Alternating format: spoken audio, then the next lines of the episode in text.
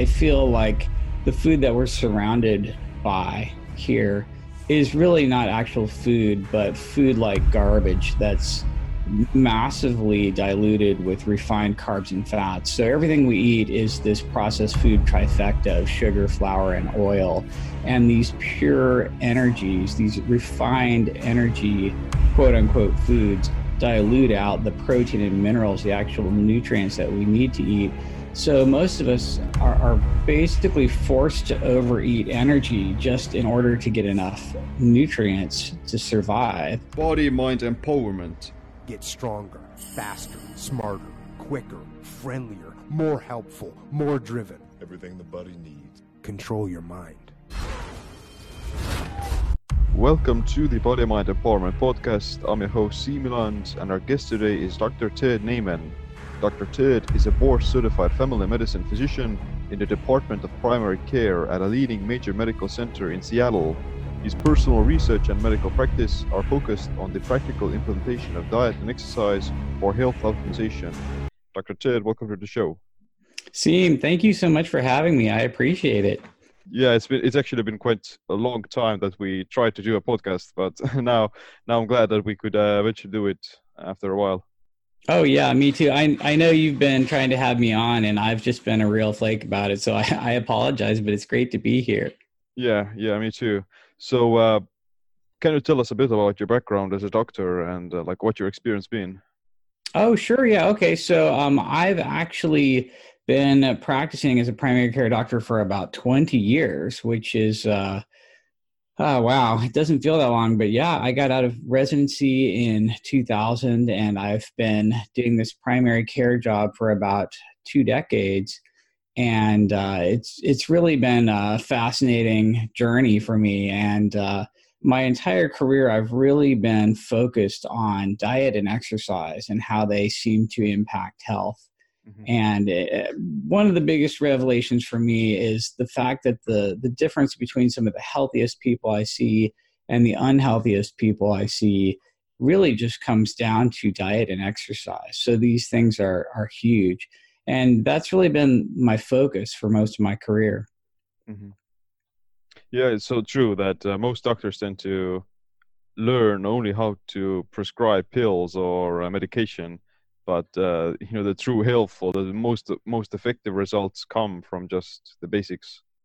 Yeah i i mean honestly i think when i started out in medicine i didn't realize how pharmaceutically aligned the entire field of medicine is. And these days it feels like medicine is just a tentacle of the pharmaceutical industry. And really uh, so much of our training is just focused around you know which drug to use for what. And it's uh, a lot of the lifestyle part is just an afterthought. And uh, it really should be the other way around in my opinion. So that's that's what i've been focused on. Yeah yeah that's so true. So uh, why do you think you know what's the main reasons why the states has this sort of like an obesity epidemic oh, why do we have such a bad obesity epidemic? well, it's really about our our food environment. So I I feel like the food that we're surrounded by here is really not actual food, but food like garbage that's massively diluted with refined carbs and fats. So everything we eat is this processed food trifecta of sugar, flour, and oil.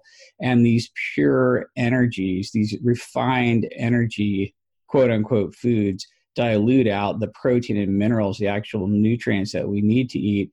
So most of us are, are basically forced to overeat energy just in order to get enough nutrients to survive. And I think this protein dilution is one of the huge drivers of the obesity epidemic.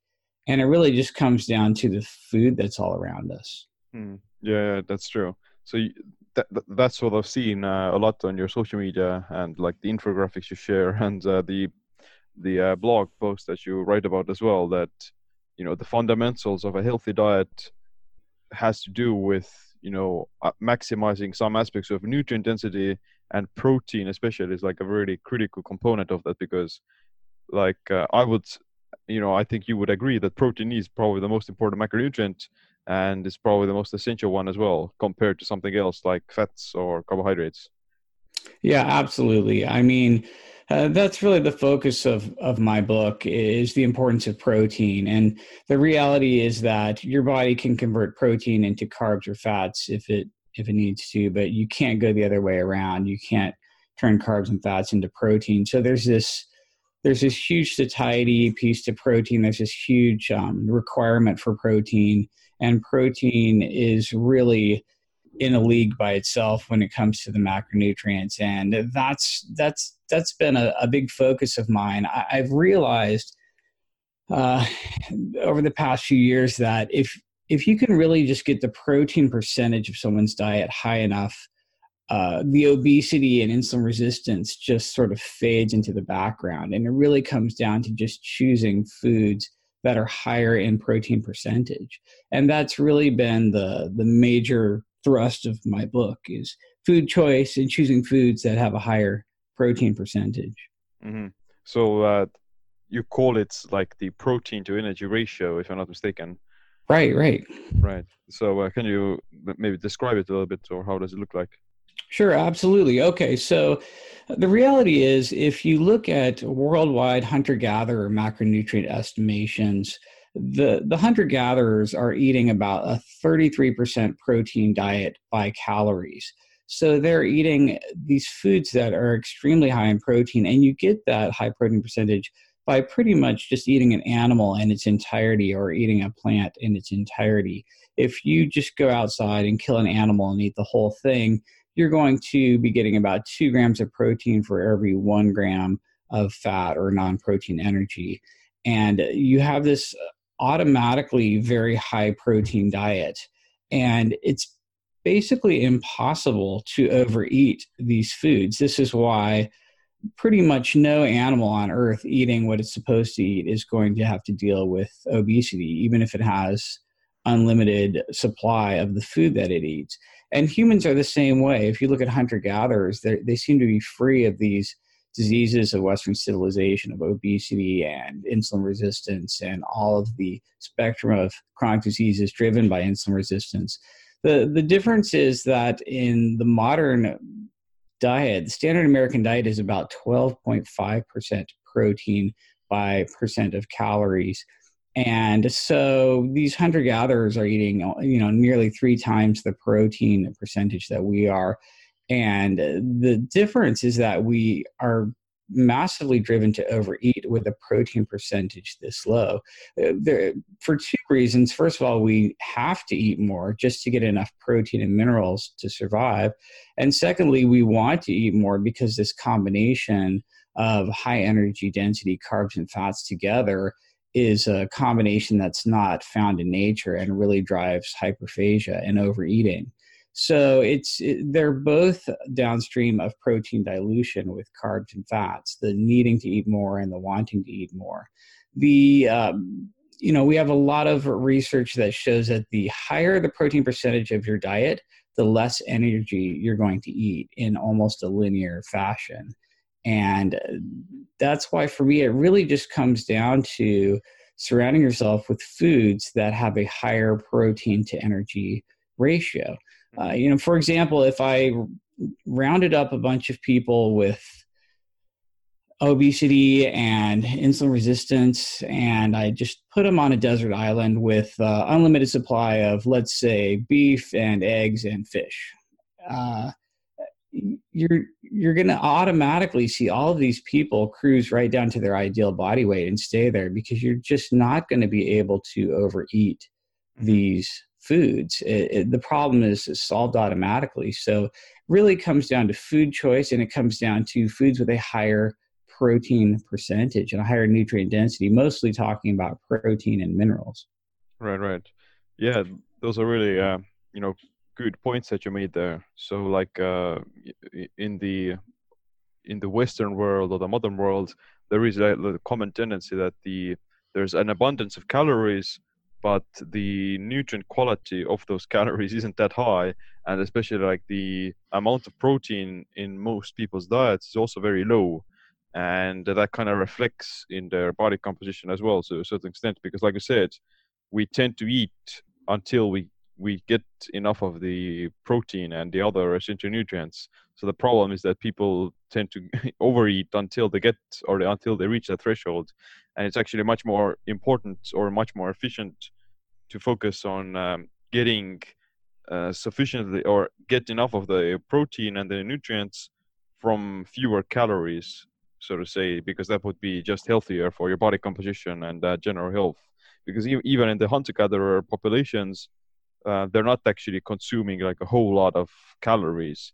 Like uh, if some, I remember some studies where, you know, uh, scientists would go to the, these uh, tribes to look at how many calories do they burn, because you know, given that they're, you know, they're they're lean and they hypothetically they would be just you know burning that energy off all the time. But the truth is that they're not really actually eating that many calories. They're eating around you know 2,000 to 2,500 calories, and the reason they're able to pull it off is because they're getting like this really high protein to energy ratio diet. Right, right. Yeah, no, absolutely, exactly. And that's that's one of the big problems I have with calories in general is that uh, if you tr- I mean, I do believe in calories, of course, they're absolute, but if you tell someone to eat less calories and they're surrounded by this food like garbage that has an extremely low protein percentage, and you just try to make yourself eat less of it, you're going to be starving all the time. And that's uh, that's why I don't really find the whole calorie concept to be that useful. I think it might be useful to look at non-protein calories, uh, mm-hmm. which is really what my book is focusing on. But calories itself uh, really gets thrown out the window unless you're specifically looking at protein percentage. Yeah, yeah, that's true. So, uh, what would be like a good amount of protein people uh, should eat per day?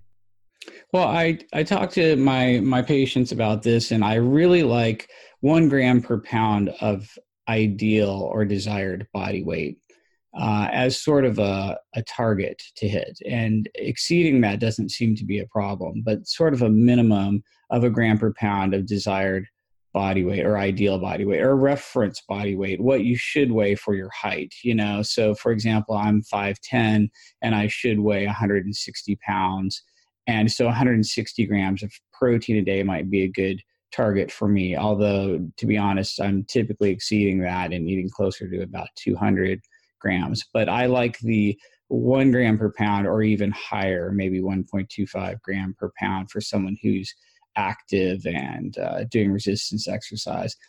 And I think that's a really good starting point for pretty much everyone. Yeah, yeah, so true. it's uh, kind of funny to compare it to the uh, RDAs of protein, which are like uh, I think the RDAs are somewhere around that you you should get only like 12 or 14 or 15 percent of your calories in protein, which would end up just like for the average person being around like 40 50 or 40 grams or 60 70 grams of protein which is you know the bare minimum you would need to just survive and not not not fade away. But yeah like like like i mentioned earlier higher protein diets tend to be in, in almost all, all cases be better for uh, you know just lean body mass uh, fat loss satiety and uh, like the health outcomes as well yeah, absolutely yeah the the rda is uh, you know, it's really meant to just be an absolute bare minimum for to keep you alive. And uh, what I think a lot of people don't realize is as you go higher and higher and higher in protein percentage, you're just going to get better and better outcomes in terms of body composition and metabolism. In you know, omnivore animal models, if you crank the protein up to 50% of the calories, you just get better and better body composition and improvements in insulin sensitivity and metabolism and uh, there are just these huge satiety benefits to going higher in protein and there does not seem to be a, a downside to that mm-hmm. so i you almost can't eat quote unquote too much protein but on the flip side, if you're not eating enough protein, you're going to really struggle with satiety and you're going to be overeating energy for sure. And uh, yeah, that's why it's just such a, a big focus for me. Right. Uh, yeah, I think I've seen some like meta analysis where the upper threshold for protein uh, when it comes to muscle hypertrophy or yeah muscle protein synthesis and uh, hypertrophy seems to be around like 0.8 grams per pound of lean body mass. And like yeah like anything above 1.0 grams isn't like significantly better or it doesn't like show any difference. Uh, so like after that point you're just essentially using uh, protein as a, like a fuel source instead of uh, you know as a tissue builder. So uh, what is there like any you know you said that you know if you eat 50% of our calories in protein like uh, w- what would be the reason to include like uh, the other macronutrients then? So if if you all if you what what will happen if you uh, eat just nothing but protein? Well that's a very interesting question and in fact i don't think we've really answered the question what will happen to a uh, uh, animal if it consume, tries to consume 100% protein?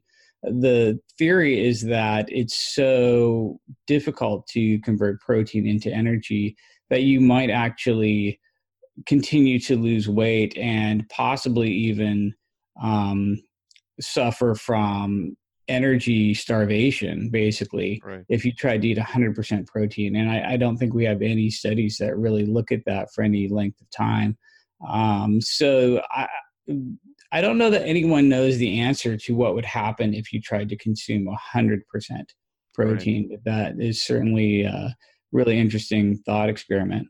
Hmm. Uh, what about you know these uh, stories about rabbit starvation and uh, these hunters that were eating only like lean rabbits and lean meat, and they were just essentially being very malnourished from just you know getting you know this very lean meat that is primarily protein and not getting enough fats and the carbs. Right, and and and part of that, uh, the the stories of rabbit starvation make me wonder if you really would die eventually of energy starvation if you tried to consume nothing but protein. You'd obviously uh, have trouble if you didn't eat enough essential fatty acids. So I don't think anyone would really recommend that right. uh, a pure protein diet. But it would be interesting to know what happens at those extremes. Uh, I don't think the those studies are terribly ethical just because uh, uh, obviously you have to eat some fat or you're going to really have problems. In fact, I don't like people to go below about 30% of their calories from fat because I do think that you're going to deal with um, hormonal issues and uh, suboptimal functioning but I, I am curious just from a scientific standpoint to know exactly what happens to an animal that consumes 100% protein. I've never really seen a study like that. Yeah, but what about, uh, you know, what's the mechanism uh, by which uh, protein can be used as a fuel source? Like uh, some people say that, yeah, it's converting protein into sugar and carbs. So uh, how does that work? Is the is the is this process uh, harmful or is it you know somewhat benign? Well, you have to uh, uh, deaminate the um, protein and remove the nitrogen, and then you can just oxidize the carbon skeletons in your mitochondria in the Krebs cycle. It's pretty much the way you would uh, oxidize any other um, macronutrient. So they you can burn protein directly, and theoretically, some people might have trouble dealing with the ammonia load of that much nitrogen. Um, so there are people who probably uh, would deal with ammonia toxicities if they tried to eat enough protein to get all of their energy from protein, because it really is uh, difficult, if not impossible. Um, but yeah, if you eat more protein than you need structurally, you just deaminate it and oxidize the carbon skeletons in your mitochondria, and it's kind of no big deal. I think the the real magic of the protein is just the satiety piece. You know what I mean? You just literally can't overeat it, and we just see um, humans and animals eating less and less energy the higher and higher the protein percentage of the diet goes.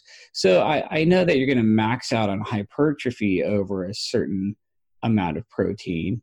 And I know that you're going to just be directly oxidizing protein for energy above a certain intake. But there's still this satiety piece that nobody can really quantify that seems to be extraordinarily beneficial for keeping people from overeating. And I think that's the real benefit of these extremely high protein diets is is the satiety. Yeah, yeah, I totally agree, and uh, pro- it's very you know difficult to overeat protein because you're gonna get quite sick of it eventually, and it's it's pretty filling. Uh, but uh, what about some other macronutrients? Because I, I, you know, even though like some people, you know, there are some some diets like the protein sparing modified fast where you're eating like nothing but protein for a short period of time in order to uh, create a huge calorie deficit and like mimic some aspects of fasting and like drop some weight. But uh, those people they can't really sustain it for too long because it's you know they uh, they, they still feel hungry etc although they're eating a substantial amount of protein. So uh, what would be like some uh, you know is it just the protein that is giving the satiety or do you also need like you know some uh, fats and other macronutrients because you could you could only like drink some protein shakes as well but that's not necessarily going to lead to like full satiety. Right right. I don't think anyone can do these uh, extremely low energy high protein diets for any length of time. And i i kind of don't like the crash diet protein sparing modified fast. Approach. Uh, in, the book, uh, what what I'm suggesting people do with the protein energy ratio of their diet is just increase it slightly so that you are losing weight in a sustainable fashion. You know what I mean? You take the, the protein energy ratio of the foods that you have habitually been eating and you try to make some food substitution. So now you're slightly higher than before. And as long as you're losing weight on this, then the goal is to make it sustainable and make it long term and lose weight gradually and then end up at just a lower body fat set point that you can maintain long term. If you're not losing weight, you just crank the protein to energy ratio up a little bit more. I, I'm I really don't want everybody wants to take everything to the extreme. You know what I mean? Right. We're we're all about the extreme. So uh, the minute someone starts looking at protein energy ratio, they're thinking immediately, what if I just ate egg whites and whey powder and that's it? And and that's that's kind of not the goal. The goal is to just take your overall diet vector and slightly increase the protein energy ratio to a point that you're losing weight in a sustainable fashion, something you can maintain, something that you can keep doing. Mm-hmm. Um, but you know, we we we always take everything to the extreme. That's kind of the way. That's just right. human nature. You know, it's like if you know if carbs are bad, then fat is good, and then more fat is more better, and then we just eh, next thing you know, you eat nothing but lard.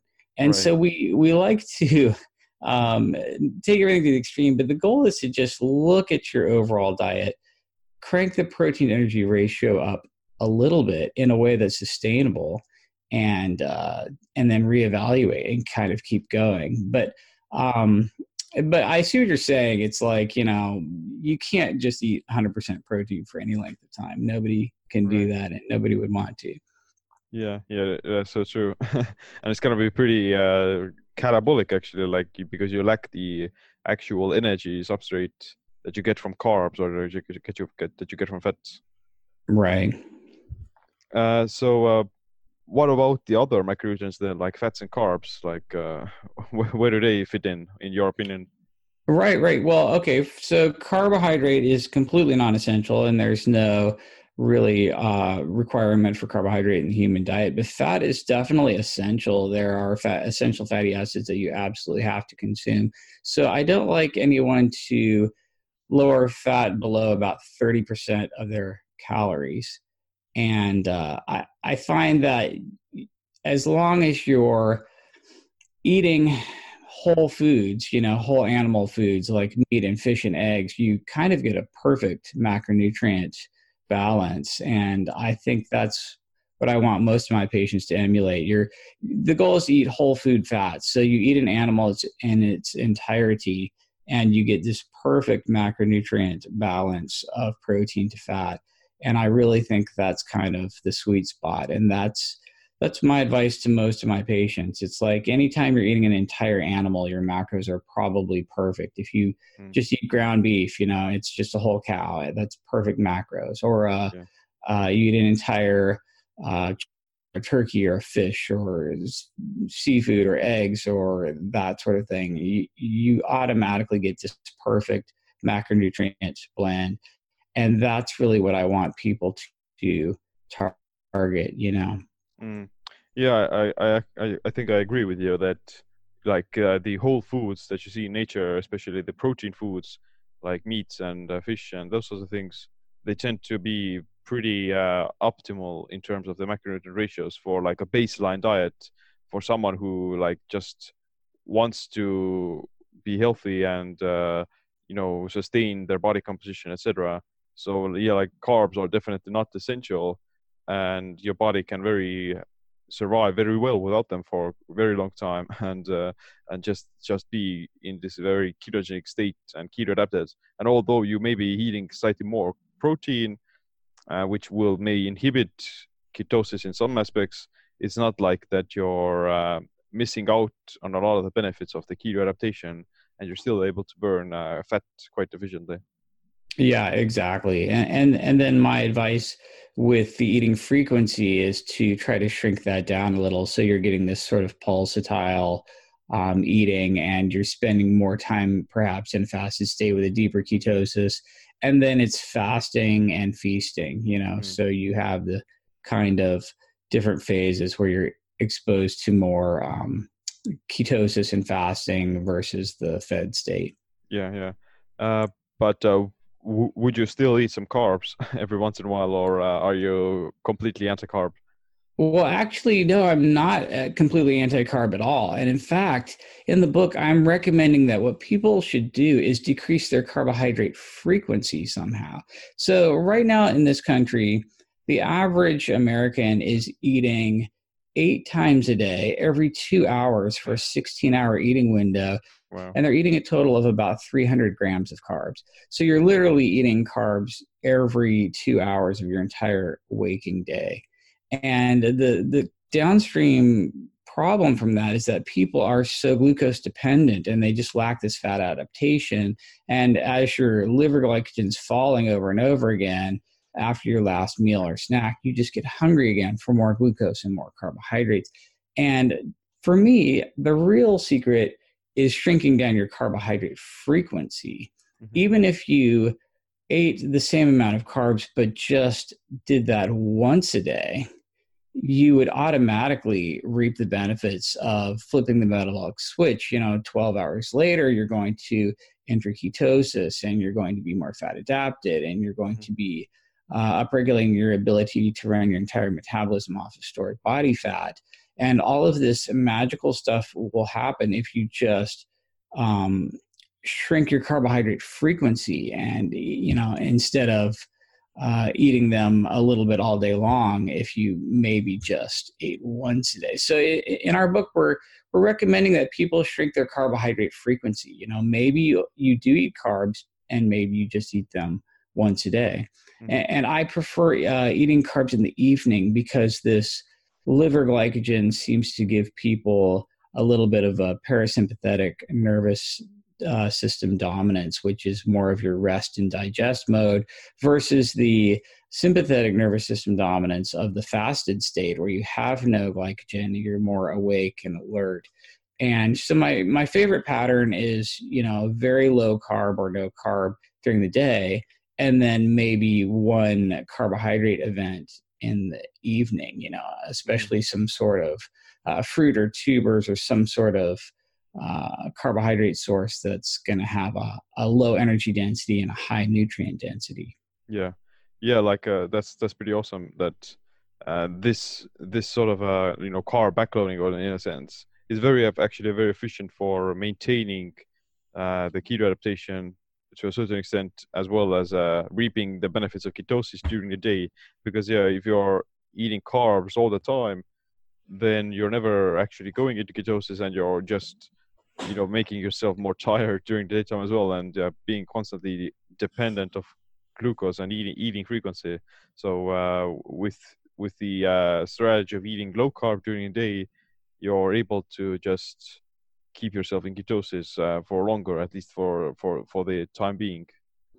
Right right exactly. And, and i'm I'm really not anti carb. In fact, after working with enough uh, real people in the real world, uh, what I've found is that at the very end of the day, people who've eaten no carbs all day long just have this really sort of glycogen hunger. They're really, really looking for maybe just, you know, 100 grams of carbs. And in, if they never, ever, ever eat these, they're resorting to something that's high in fat. Maybe they're eating nuts or high fat dairy or something. Mm-hmm. And they, in my opinion, end up having to massively overeat fat calories just to uh, get this little piece of satiety that they're looking for that they could get with a lot fewer calories, uh, energy calories, if they ate a little bit of carbohydrates. So, so one of my favorite patterns is this this carb night or carb backloading kind of idea, where you just don't eat carbohydrates all day, and then you eat a maybe 100 grams of carbs in the evening. And this really seems to be s- sort of a sweet spot for a lot of people. I have a lot of people um, doing really well using this pattern. So I, I kind of like that. It's it's it's not completely anti-carb. It's it's using carb strategically and yeah. Mm-hmm. just working on the carb frequency. Yeah, it's a carb restrictive.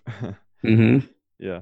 So uh, yeah, I totally agree. Like most people don't need to do full keto, and uh, they probably don't want to do it either. so, like uh, carbs, although uh, they have carbs, they're still satiating and uh, like tubers and those other things they have fiber and uh, you you mentioned the glycogen hunger all those factors are actually very also like very important when it comes to like full on satiety and uh, generally making yourself eat less subconsciously right exactly.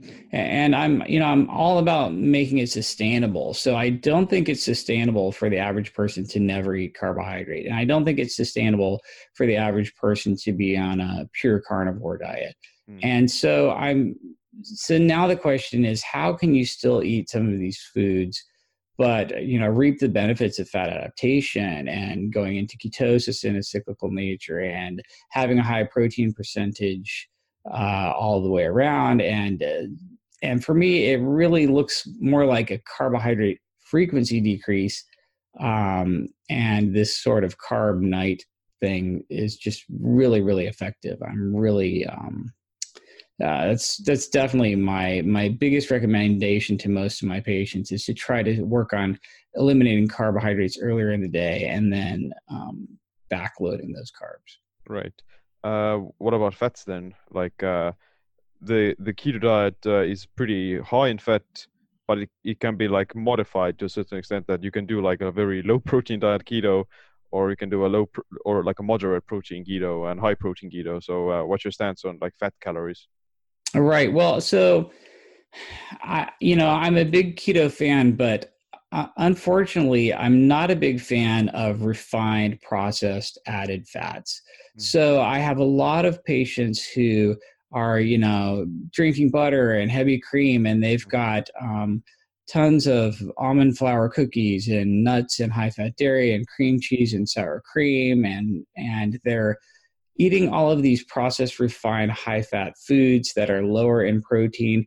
And sure, there's no carbohydrates there, but they just don't seem to get the satiety that they would from something that's not a refined and processed high fat food. So I really like whole food fats. I really like, you know, steak and eggs. I'm not a big fan of refined dairy fat and oil and um, those sorts of keto foods because I've literally watched people gain weight and gain fat on a extremely low carb ketogenic diet. I mean, if the, the it comes once the carbs are out of the picture, it really comes down to just basic fat balance and it's a war of grams every day.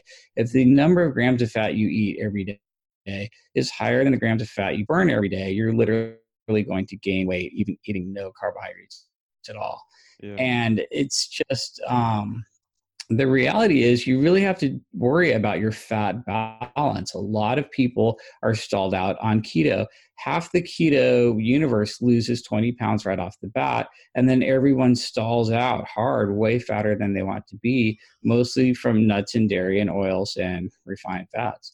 So I everyone who's getting the very very highest levels of success in my practice are combining some elements of low carb and low fat at the same time. Right. And when you do that, you're mostly eating protein.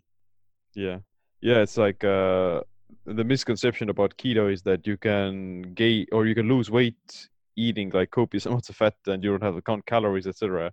But the truth is that calories still matter, and part of the reason why people lose weight on a keto diet initially is that because of the satiety aspect that they start to subconsciously eat less food and they may skip a few meals, etc. But uh, if they keep on doing it or if they hit the plateau, then the most biggest common reason for that is just eating too much fat and uh, adding these um, you know re- refined calories into their diet which don't really satiate them that, much and uh, making them like overeat.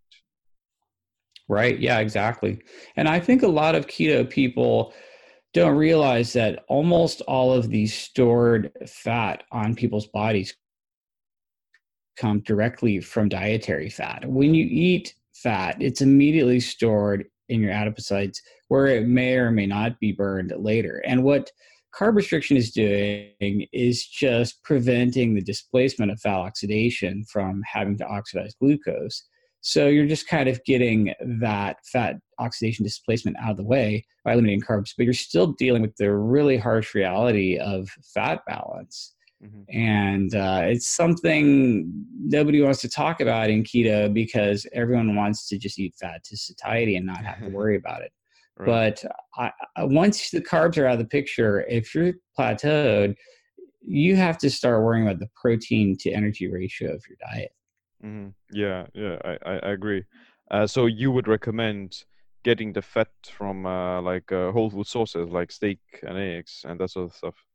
Right, right. I think that's the sweet spot. I think that if you're trying to eat, you know, extremely low fat foods like your egg whites and your whey protein, that's not sustainable. You won't get the essential fats you need um, that's not going to work. But at the same time, if you're eating these high fat, refined foods or your nuts and dairy, um, you're just not going to get enough protein and you're going to have to overeat energy calories. And the, the sweet spot for me is definitely eating entire animals you know what i mean like eggs and steak are perfect this is why i'm i'm mm. kind of famous for saying my favorite foods are steak and eggs and i really think that's kind of the sweet spot which ends up being about equal grams of protein and fat and that's about 70% fat by calories. And so yeah like uh, that's that's a good point but uh you can I, I would imagine that you can still gain weight by eating steak and eggs like if you eat uh, too many calories.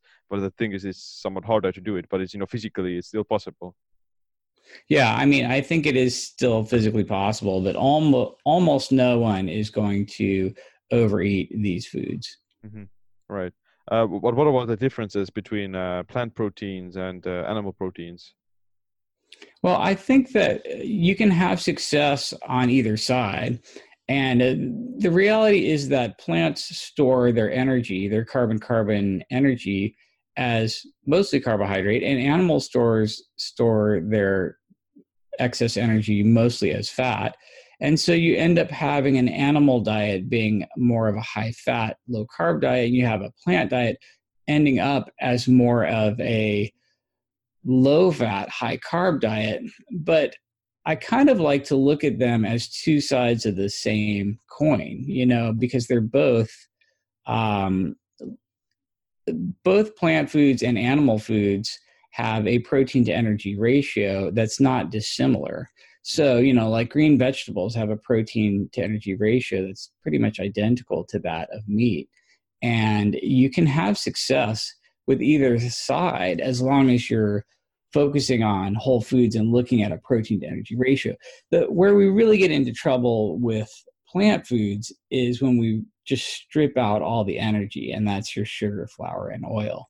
Mm-hmm. But anyone eating a whole foods diet plants versus animals to me is a really kind of a false dichotomy because the protein to energy ratio on both sides is great as long as you're eating whole foods and you're not just trying to get the highest energy part of a plant.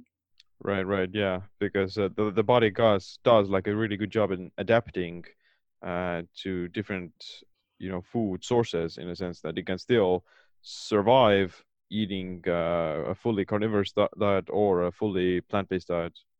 Right, right. It's uh, yeah, the adaptability of humans is amazing. Uh, I love it, but at the same time, it's led to a lot of confusion because now nobody knows what the heck they're supposed to eat, and you have all these people who just say we should only eat plants versus just animals, and it's you know right. nobody really knows. Right, right. Yeah, I think that the main the, like the main health outcomes of any of these diets, whether that be like a keto, vegan, or carnivore diet, comes from just like the optimization of the body composition and the the improvement in biomarkers that ensues, so to say. You can be as healthy on any of these diets as long as you're at a healthy and lean body composition. You have you don't have like a bunch of extra fat, and uh, your other biomarkers are also fine. So you can achieve that on any diet uh, the the difference is that, or, and you can be as sick on those diets as well if you're not losing weight or if you're not, you know, improving your biomarkers, so to say. So it's a very, the magic happens because of like losing some of the the fat and improving your body composition. Right. Yeah. Absolutely. Any anything that makes you thinner is going to improve your metabolic health for sure. Absolutely. Right. Uh, but uh, you know the diff- the biggest difference I can think of between animals and plants is that plants have fiber so uh, and fiber is also like pretty satiating or it's you know filling. So what's your thoughts on fiber?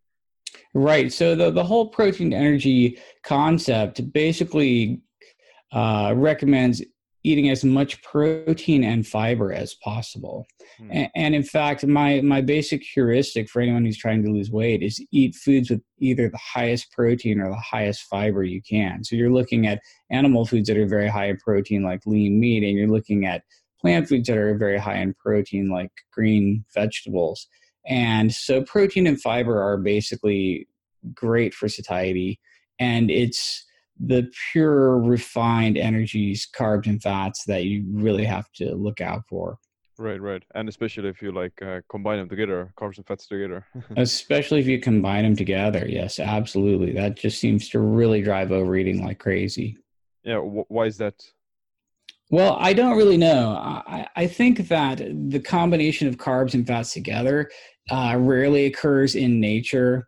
Uh, the only occasions in nature where we see carbs and fats together in a food would be mammalian milk and then certain nuts like acorns. These these foods uh, are, are the few foods that we see carbs and fats in a high energy density together. And what we know is that they tend to drive weight gain and fat gain really rapidly. Like mammalian milk is designed to convert a small baby mammal into a giant mammal as fast as possible. So it, it literally drives overeating. And then these uh, foods that we see in the late summer and in the fall, like nuts, are are designed to fatten omnivores up as, as much as possible so they can survive the winter time. And what I think this, I think what the combination of carbs and fats together in high energy density represents is peak solar energy being converted to chemical energy. So all of our dietary energy comes from the sun, and then plants store this solar energy as the high energy carbon carbon bonds in carbohydrates and fats. And at the peak of the summer and the autumn, when you get all of this plant carbohydrate energy and all of this animal fat energy from fatter animals together, you you know instinctively that you need to just eat as much energy as you can because winter time's coming. Mm-hmm. And so now, you know, of course, winter never comes. It's just summer 24 7, 365. And we just eat these high carb, high fat, high energy density foods all the time and we have you know animal studies all of your uh, cafeteria diet studies in omnivore mammals like rodents. You feed them this high energy density high carb high fat food together and they automatically just start overeating by 30 or 40 percent of calories. And i think that this is just supposed to make you overeat because you're like oh look at all this dietary energy i've got to eat. Everything i can because it's going away soon. Mm-hmm. and uh, I honestly feel that every single successful diet on earth has just one thing in common, and that is they avoid the combination of high energy density carbs and fats together. If you look at every diet, like you know, you've got the high carb, low fat, you know, Dr. McDougall starch solution on one end of the spectrum, and then you've got the ultra low carb, high fat uh, keto on the other end. And really, the only thing they have in common is that they're both demonizing the carbs and fats together that seems to drive overeating more than anything else. And that that seems to be the one common denominator of every single successful diet pattern on the planet. And uh, so i'm really paying a lot of attention to that in this book. You know i really want people to be hyper aware of what these foods do to them. Mm. Yeah it's so true so to say that i think that there's also like this there's both like a psychological and a physiological aspect to uh, why people tend to overeat carbs and fats. So, uh, like the sugar and the glucose, uh, th- th- that it does, you know, stimulate dopamine to a certain extent, which is like the reward mechanism. And uh, the fat is also like a very calorie, calor- calorically dense source of energy that you're uh, like just subconsciously wanting to eat because of like, you know, in nature, there's not a lot of color calories just laying around so if you get this dopamine rush that tells you to this is good, uh, and you're getting the high amounts of energy, then you're just your brain is literally telling you that keep on doing it, etc. But uh, physiological, I think that you know the, all of the health negative health outcomes are also coming from the combination of fats and carbs. So uh, you know if you eat carbs and if you raise your insulin with fats, then your body is more predisposed to store those calories as fat because of the high insulin. And uh, likewise your body is just also elevates you know triglycerides and uh, that's just causes like metabolic syndrome eventually so to say. So there's it's it's also bad for the fat loss but at the same time it's also bad for your general health to be eating like a bunch of uh, fats and carbs together yeah yeah no i, I totally agree absolutely mm. uh, and but at the same time i feel like uh, what I especially see in like the, and I think that you would have also seen that you know the uh, in even like in the quote unquote healthy low carb keto space or even any other dietary space, there's still like the you know invasion of these processed foods that uh, are very hyperphagic and they do although they're you know made with clean ingredients there's still something that people tend to overeat because they're like you know tasty and uh, they're also like pretty you know hedonic. They cause this hedonic uh, sensation. So what do you think about you know keto cookies or keto nut bars? Oh yeah i have a you know i want to love these things but i just have a problem with them because well a couple of reasons. First of all most of them are no higher in protein percentage than the standard American diet. If you really look at your keto snacks and your keto bars and your keto products and you calculate the protein energy ratio, they're pretty much all going to be right down at the standard American diet sort of mm-hmm. level. So you're you're not going to get the protein satiety that you might from real food. And then secondly, like you said, they usually involve some sort of high energy density processed refined fat. And if there's any sweet taste uh, along with that, you're probably going to eat more of it than you should. And you're just going to run into this sort of fat balance problem where you're eating more fat grams and you're expending. And uh, and once again i think the solution is something with a higher protein percentage. And i'm in this weird space where i I'm, I'm you know demonizing processed food on one hand but on the other hand that's kind of not the problem because if you're eating a processed food with an insanely high protein percentage, you're just not going to get into any trouble with that. Like if you're eating plain low fat Greek yogurt, you you cannot overeat that or or whey protein or some other food that might be quote unquote processed but has a super high protein percentage. So it, it it does seem to be processed energy calories that's the problem, not protein calories. Right, right. That's that's true. So if if the processed food were to be lower in calories and higher in protein, then it would be uh, you know pretty okay in a sense because uh, at the end of the day, what matters is like how many calories are you going to be ending or how many calories you're going to be putting into your mouth right right. Yeah i i agree. Right. Um what i wanted to talk about more was um the fruit and fructose so to say. Uh you mentioned that carbs are fine but uh what do you think about fruit so, uh, first of all, I love low sugar fruit, and I in the book I encourage everyone to just eat the hell out of low sugar fruit. And what's a low sugar fruit? Well, that's you know cucumbers and tomatoes and peppers, and these foods have a very high nutrient density, a very low energy density. They're perfectly healthy. I do think that humans have been eating fruit for millions of years. I do think it's likely we descended from frugivores and there is basically no problem with these fruits. I, I think that even in your higher sugar fruit, the energy density is so low that they're not terribly problematic. I mean, you'd have to eat, you know, 10 apples to get the same uh, energy load that you'd get from a candy bar. And just nobody can eat that much fiber and water and right.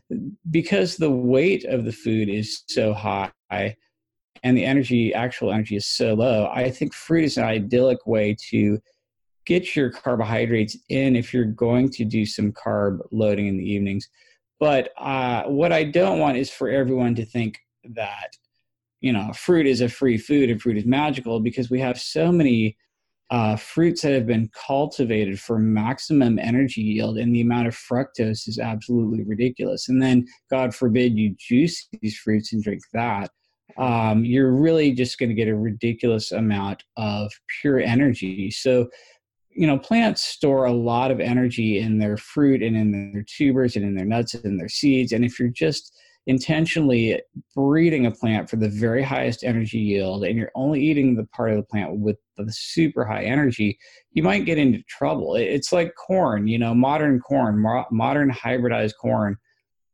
is this giant energy laden monstrosity that has mm-hmm. so much energy in it you can just squeeze it and get corn syrup and corn oil out of it and the amount of carbon carbon bonds in there is just through the roof versus you know corn used to be a tiny little uh, just the seed head of a wild grass. Like a wheat stalk today is you know the size of your corn from you know pre-agriculture pre-cultivation.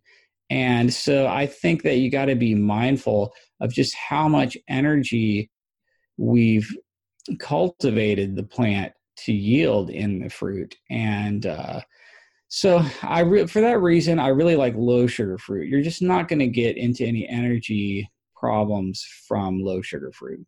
Mm, yeah, yeah, that's true. So yeah, like although people may think that fruit is like a natural, you know, treat, it still has quite a lot of uh, sugar and uh, fructose in it. So right, it's uh, it's it's it's it's definitely not as bad as uh, like candy bars or uh, chocolate, but at at the end of the day, it's uh, still something that you can't like overeat uh, unlimited. Yeah, and the other the other thing that I would say is the protein content of fruit is just minuscule. So you you almost have to treat it as a sort of a pure energy food and be very strategic with a high sugar fruit. Yeah, true that. Um, you mentioned fasting, so uh, you you yourself do some intermittent fasting. So am I right? Right. I'm I'm a huge fan of intermittent fasting. I love a 16-8, sort of your lean gains protocol. I think that's probably the sweet spot for the majority of patients that I see.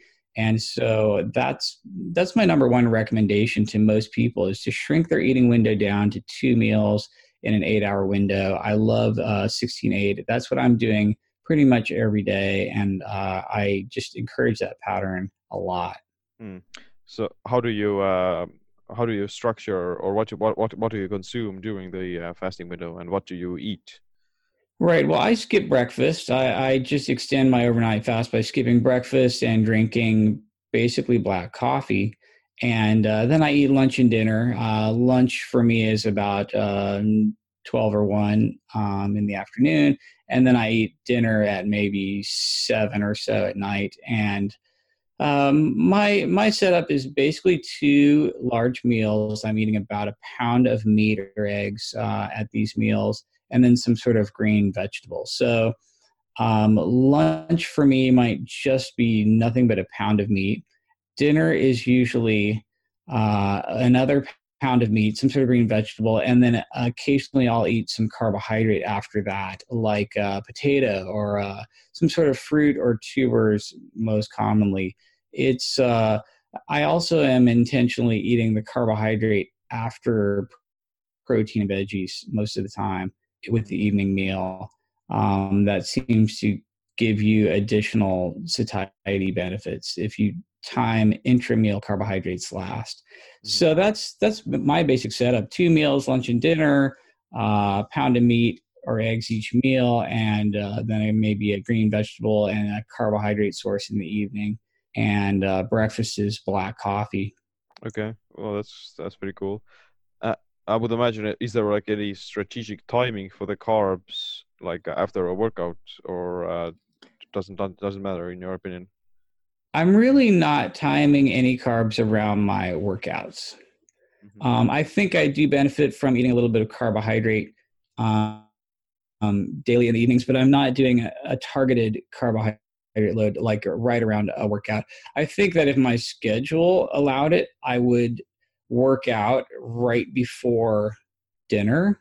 Mm-hmm. And I think that would probably be optimum. Um, I think from a circadian point of view, working out in the late afternoon, early evening is absolutely optimum.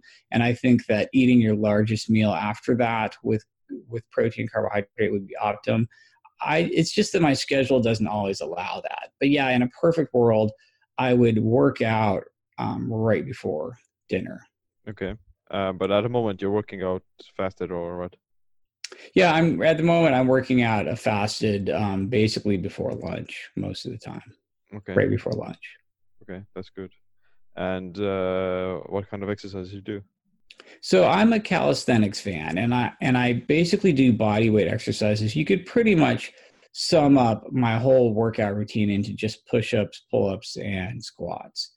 That's most of what I'm doing. Uh, if I do um, other calisthenics like handstands or um, front levers or um, uh, something along those lines. I'm really, it's really just an extension of basically push-ups and pull-ups. So that's pretty much my my whole workout. Uh, I'll also usually do some sort of high intensity cardio like jump squats or burpees just for a couple of minutes. And uh, so it's a little blast of uh, high intensity intervals of cardio like jump squats or burpees and then it's basically push-ups pull-ups and yeah so that's like a really important aspect of actually the body composition solution and losing weight and staying healthy like the muscle mass because you can eat all the protein in the in the world but still not you know uh, see the results if you're not exercising fully. Or you may see some like definitely you will see some changes and results improvements but you know the the final uh, like the final goal is to still exercise and improve your body composition that way because that's like the biggest catalyst to actually like uh, building muscle and uh, losing fat.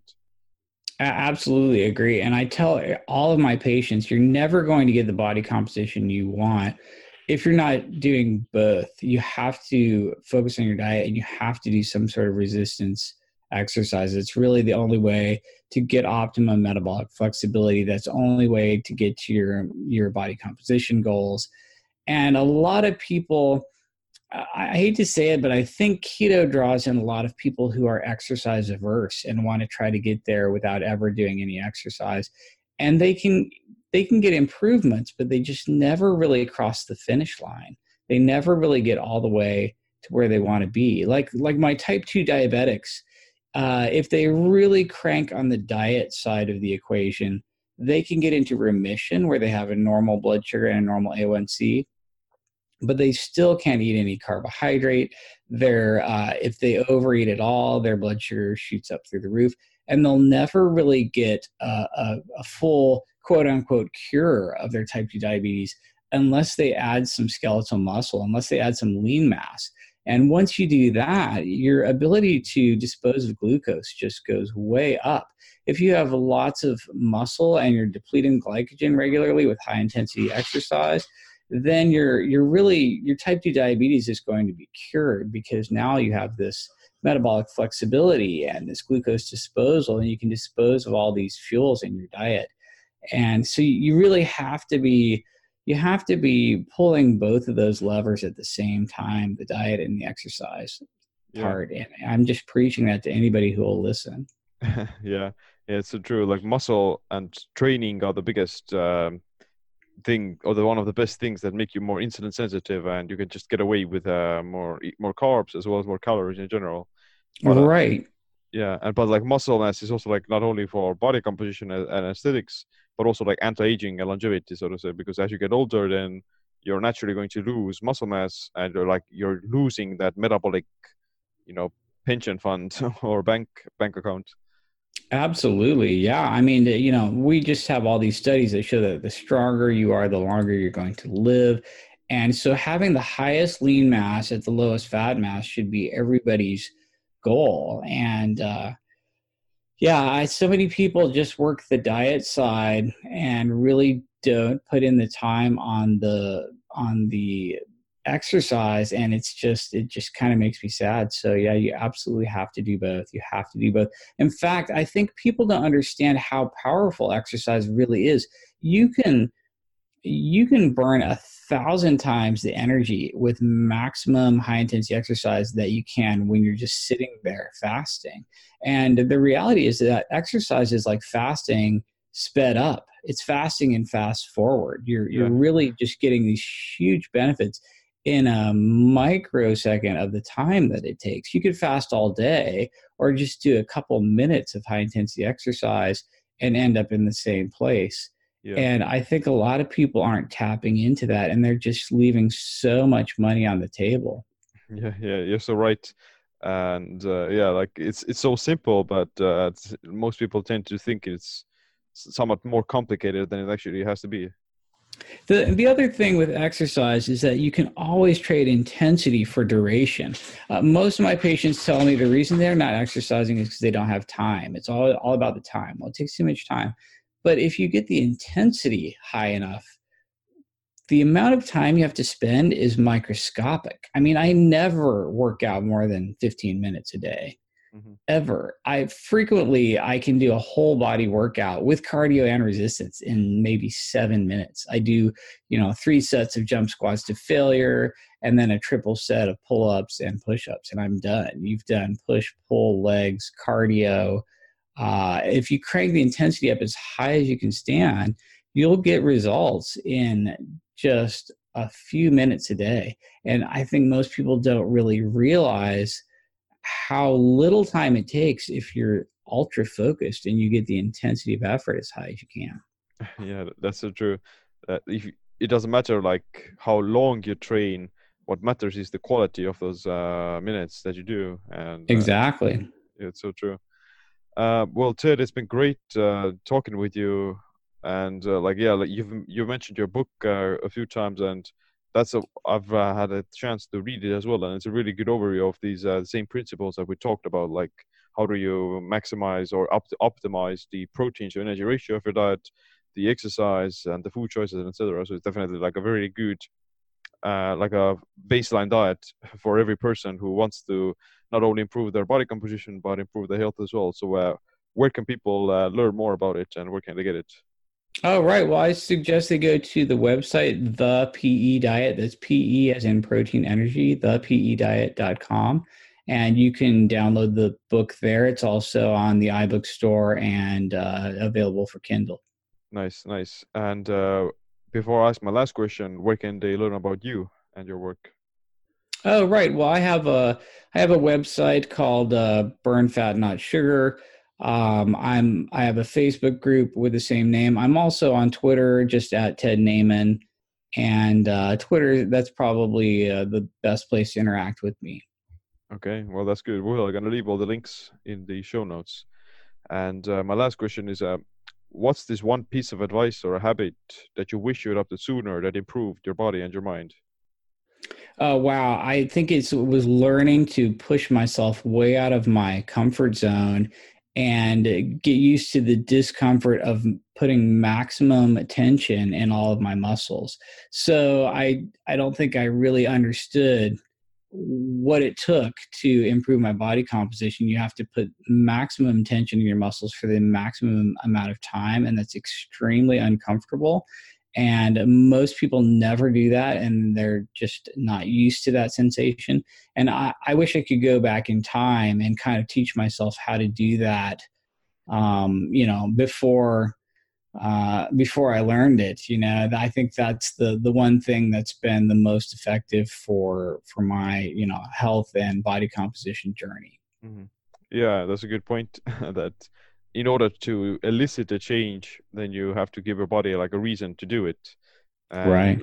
Subconsciously or by default, your body doesn't want to change, so there has to be a reason. Exactly. Yeah, but at the same time, you can also take it too far and uh, like not not not see any results because you're like overtraining. So it's a fine balance, and the same with with like the that's protein, true. The protein intake. exactly. Yep. Yeah. So it's been great talking with you, Ted, and I'm looking forward to uh, more of your uh, future work about uh, these sorts of topics. Oh, same to you. Thank you so much. Alright, that's it for this episode of the Body Mind Empowerment podcast. If you want to support us, then I would greatly appreciate it if you could leave us a review on iTunes and the other social media platforms. You can now order my new book, Metabolic Autophagy, that covers a lot of the same topics that we talked in here. It's a collection of certain lifestyle habits and practices that prioritize longevity as well as performance. To support this podcast, you can also become a Patreon and get exclusive video lectures from my biohacking bootcamp that covers circadian rhythms, intermittent fasting, autophagy, resistance training, biofeedback, and many more. But other than that, my name is Siim. Stay tuned for the next episode. Stay empowered.